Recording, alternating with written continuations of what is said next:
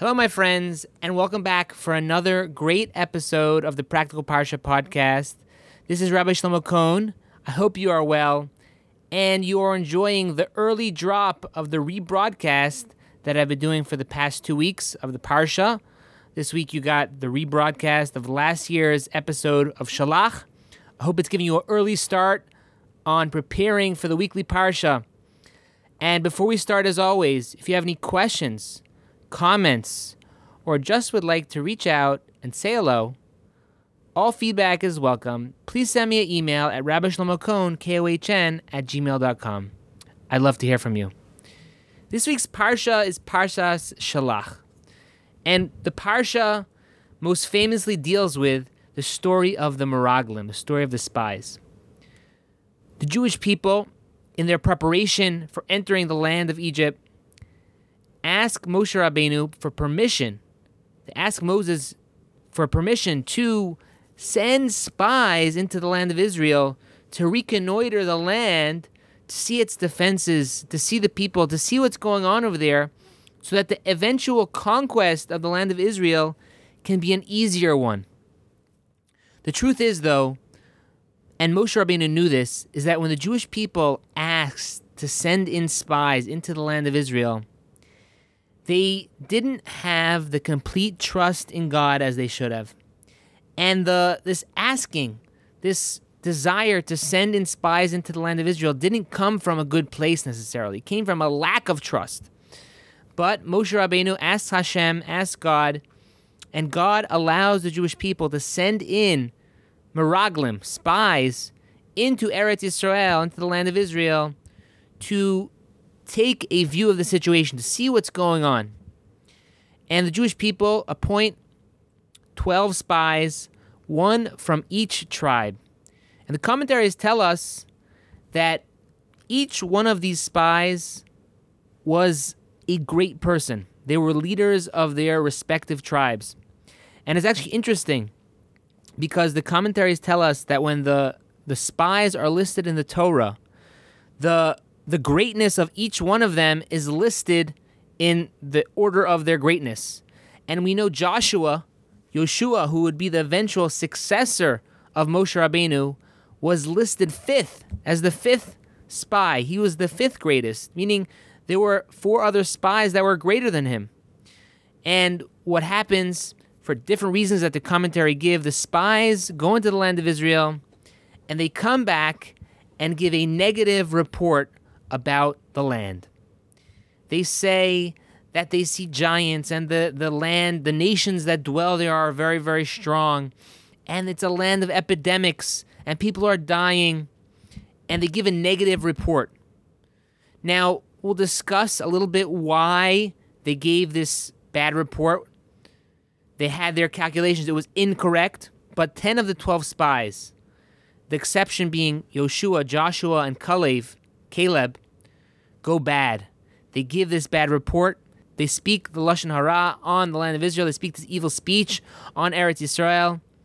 And the nation of Israel, the Jewish people, believe and they accept what they say and they cry. And there's a commotion in the camp. The people come up to Moshe Rabbeinu, they come to Moses and say, Why'd you take us out of Egypt to die here in the desert? They lose that faith in God that God, who took them out of Mitzrayim, who took them out of Egypt, can also bring them into the land of Israel no matter how, you know, defensible or how strong these seven nations are in the land of Canaan, which is the land of Israel. And God gets upset at Jewish people. And the the parsha describes to us the back and forth how Moshe um, davens, he prays to Hashem to forgive the Jews, but the Jewish nation is punished, and instead of entering the land of Israel immediately after the Exodus, right now the, the story of the spies takes place immediately after going out of Egypt. The Jews are destined to spend the next 40 years in the Sinai desert. And as additionally, besides that, the generation that came out of Egypt obviously over a certain age, is decreed upon them that no one, with the exception being Yoshua and a few others, will not enter the land of Israel. Only the next generation will get to go in to Eretz Yisrael. Now, the parsha also tells us about the this mitzvah. There's also this commandment in the in the Torah portion about the libations, the nisachim, as well as special mitzvah of challah. Challah doesn't mean challah. When you think of a challah bread, the translation of that word doesn't mean bread in Hebrew. Rather, it's a mitzvah to separate from the dough, and that's what the word challah means to separate that it was that a piece of the dough was taken and given to the Kohen, to the priests who are the teachers of the Jewish people. Nowadays, we don't give the dough to the priest, but a piece of the dough is separated and it's burned or wrapped, double wrapped, and thrown away. Additionally, the Torah gives us a prohibition against idol worship, and the, the parsha finishes with the commandment of tzitzis, the commandment to add these special fringes to the corner of four cornered garments. Now, the first idea I wanted to share with you today is on the story of the Meraglim. And as I mentioned before, these these great leaders, right? They started off as great leaders. They turned bad, right? They gave a negative report on the land of Israel. And the question is, is what happened to them? How did they turn bad and get to the point where they deny the power of Hashem, where they deny the power of God? And the commentaries have different answers. And one of them that I wanted to share with you today is this is gives us a very powerful lesson to the human psyche. You know, we know that a child will do anything for candy, right? When it comes to candy, sweets, they'll do anything to get the sweets. Adults, we don't have, you know, that desire so much. Maybe we like some sweet things, we like ice cream, but that's not what we really care about. But what candy is to a child, honor is to an adult. And um, the commentaries tell us is that the, these leaders, when the Jewish people were living in the in the desert, all their needs were taken care of them. They had the mun, which was their food. They had the well of Miriam, which was their water source. The clouds of glory, the Anania covered, hover, hovered on top of them, protected them. Their clothes didn't wear. Everything was great. They didn't have to do anything. And these leaders, these sages, they felt that if they entered the land of Israel, they're just going to be a regular person. They they might lose their their position, their authority, and they'll become regular again. And the drive for honor caused them to make that fatal mistake.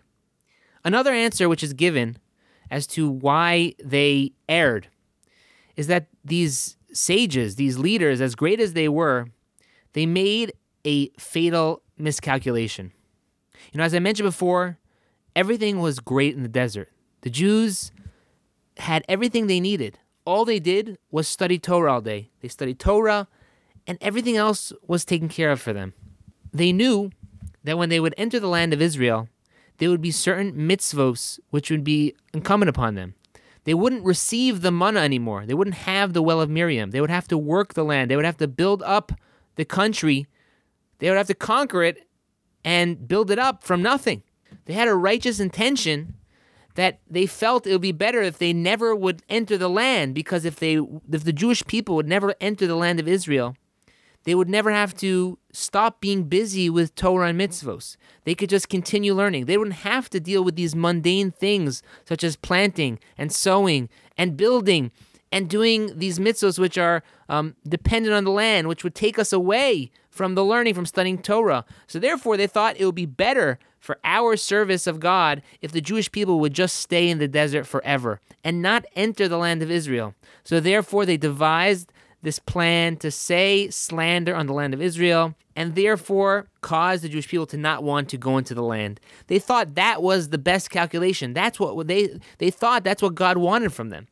Now, the lesson from that is that you know, many times we make calculations, we have rationalizations of what we do and what we don't do. And sometimes the rationalizations that we make are very religious calculations. You know, we say, ah, it's better for us to not do this mitzvah because if I do this mitzvah, you know, God wants me to not do this.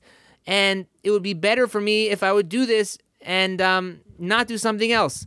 You know, every, I, I want everyone to fill in the blanks themselves. But the point is, is that many times we make decisions and we justify our decisions saying to ourselves that this is what God wants. But the truth is, is that we really are blinded by our own biases. And really, the reality is that what's set out for us is God set out for us a plan and instruction book of what we should do and what we should not do. That's the Torah.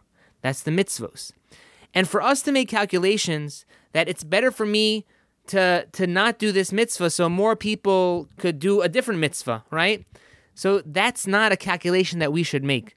Because there is a train of thought out there that people say to themselves that I, I'll break the Torah in this area so I could fill it in another area. That's not the correct outlook. We have to do what the Torah says.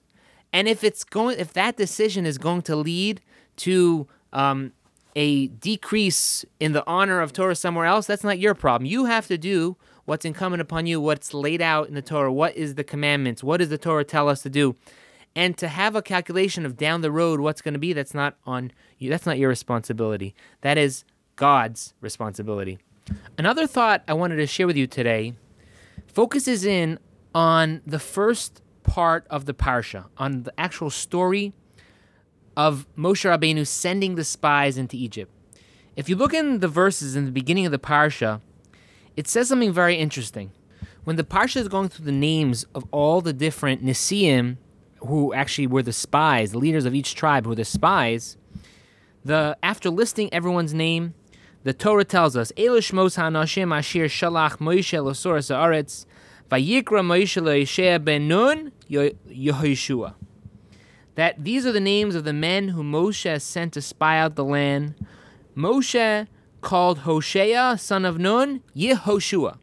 That he added a yud to the name of Yoshua, or it was Hosea, now it was Yehoshua, Joshua. And Rashi explains to us the meaning of this. It says in Rashi, Nispala alav Yoshiecha me'atzas meraglim. That Hashem should save you from the from the plan of the Meraglim. That he gave him a blessing. Moshe Rabbeinu gave him a blessing, Yeshua, that he should be saved from this scheme of the Meraglim which he foresaw, and that Joshua shouldn't be included, shouldn't get swept away in this report that they would eventually bring back to the Jewish nation. And if you look further on in the story of the Meraglim, the verse tells us that the Meraglim were traveling. It says it says, Vayalu banegev, vayavo yad chevron, v'sham achimon sheisha v'salma yilidei ha'anok, v'chevron sheva shonim, nivnesel v'nei tzoyin mitzrayim. They ascended in the south and they arrived in Hebron, where there were Achiman, Sheshai, and Talmai, the offspring of the giant. Hebron had been built seven years before Tzon of, of Mitzrayim, of Egypt. And Rashi tells us over there as well why it was necessary to note that they passed through Hebron. And Rashi says that Kalev levado halachsham v'nishtateach al kivrei avos. That Kalev, who was the other one of the two leaders who did not go bad, it was only Yoshua and Kalev who did not give a bad report in the land, they stayed righteous. He went away from the rest of the Meraglim, from the rest of the spies, and went to Hebron, went to the cave of Machpelah with the with the our forefathers and our the matriarchs and the patriarchs are buried. Avram, Yitzchak, Yaakov, right? Abraham, Isaac, Jacob, and uh, Sarah, Rivka, Rebecca, Leah, and he and he prayed there. nisas that he shouldn't be tested with them and shouldn't get swept along with the rest of the Meraglim, with the rest of the spies. And Rashi goes on to explain the rest of his interpretation on that pasuk. But the idea is that the Torah tells us that Kalev stopped in Hebron to pray. There's an interesting observation that the Chafetz Chaim brings regarding these two stories in the parsha of Shelach in this week's parsha, because we know that Yoshua and Kalev, Joshua and Caleb, were the only two out of the 12 spies that stayed righteous. They stayed true to who they really were. They didn't become bad. They didn't give a bad report on the land. And the question is, is why did Moshe Rabbeinu, why did Moses only feel necessary to give a blessing only to Joshua? Right? Wasn't Kalev with him as well? Why didn't he give a blessing to Kalev with Yeshua that he shouldn't get, you know, should they should be saved from this from this plot of the spies? And the question on the flip side as well is why is it that only Kalev went to pray by the cave of Machpelah, by the Ma'aras Machpelah? Why didn't Yoshua go along with him? Why was he only him by himself? If they were both righteous, if they both stayed true to their beliefs, why was each one of these scenarios happening by themselves? The blessing from Moshe just happened with Yoshua, and this davening of Kalev that he went to the Maras of Machpelah, went to the cave of Machpelah, only happened with Kalev. And the Chofetz Chaim explains from this observation that there are two paths in avodas Hashem, two two ways in service of God when there's negative influences around the world.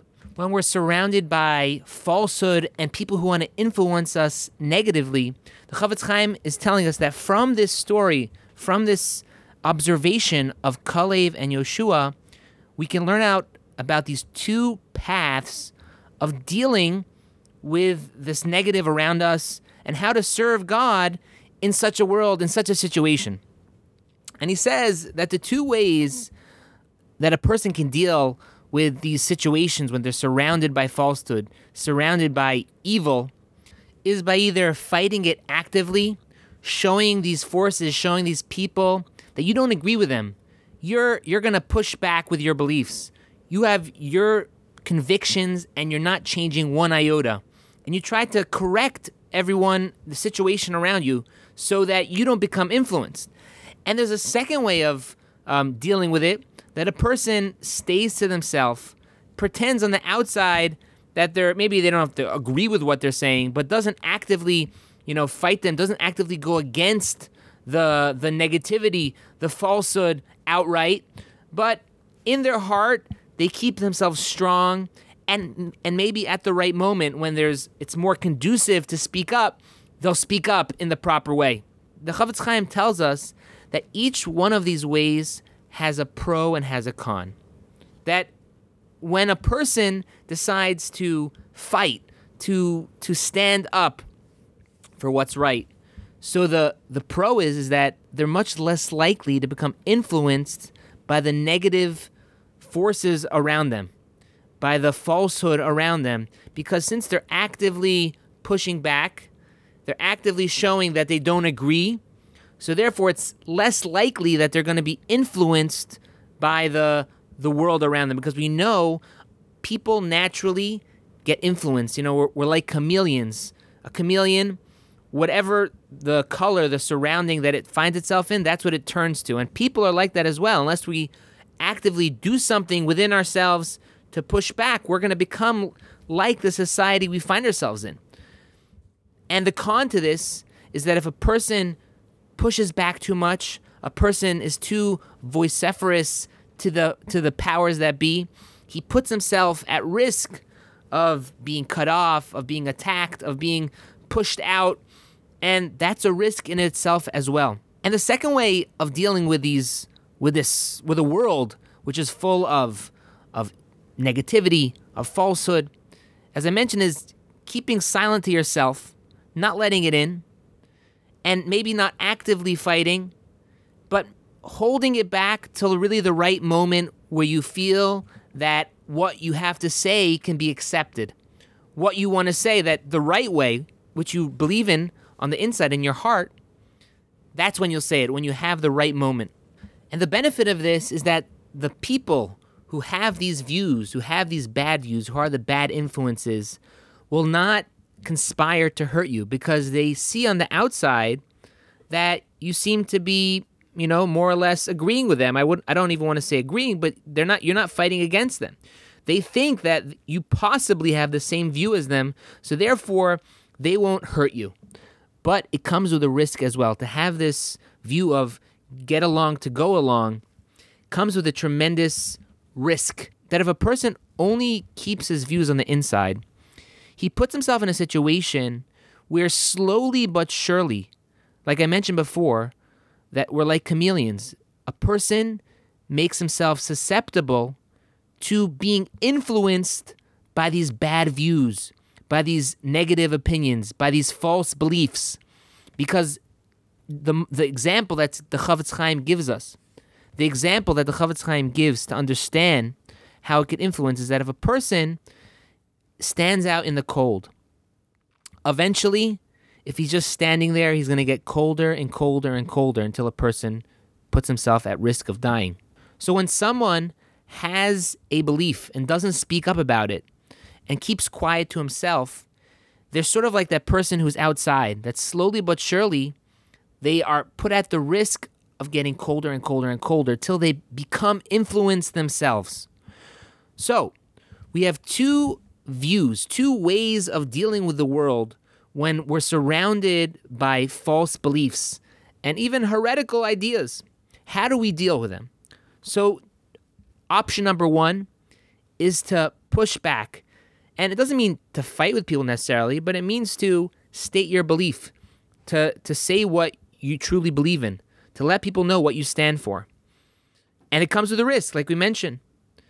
And the second way of dealing with it is by may- making maybe not being so outwardly with your opinion, but in your heart you have you keep your beliefs strong. But it comes with a tremendous risk that you put yourself in a situation of being influenced possibly. And the Chofetz Chaim tells us here that from this week's parsha, from Yeshua and Kalev, we see that they represent these two ideas, these two ways of serving God in a situation when you're surrounded by evil, surrounded by falsehood. Because Yeshua took the path of the first way. He was someone who had his beliefs, he wore it on his shoulder. He said it on the outset. He, he stood up for what was right. And that's why Moshe Rabbeinu had to give him a blessing, so that the rest of the spies shouldn't harm him, shouldn't hurt him. Kalev, on the other hand, was a person who took the second route, was somebody who who kept his beliefs on the inside. So, although he stayed true to his beliefs, he always was a tzaddik. The other Meraglim, the other spies, thought that he had gone along with their scheme, that he that he agreed to them, and that's why only Kalev went to the to the cave of Machpelah to pray, because when he came into the land together with the rest of the Meraglim and they saw these giants, they decided at that moment that they would give a bad report, and he was scared that maybe he would be influenced. So therefore, he went to the cave of Machpelah, Ma'aras Machpelah, to daven that he should not be influenced from the rest of the Meraglim. And only later on, when it was the right moment, did he actually give over his true beliefs and was able to have the people listen to him because the other Meraglim, the other spies, thought at first that he agreed, so they let him speak.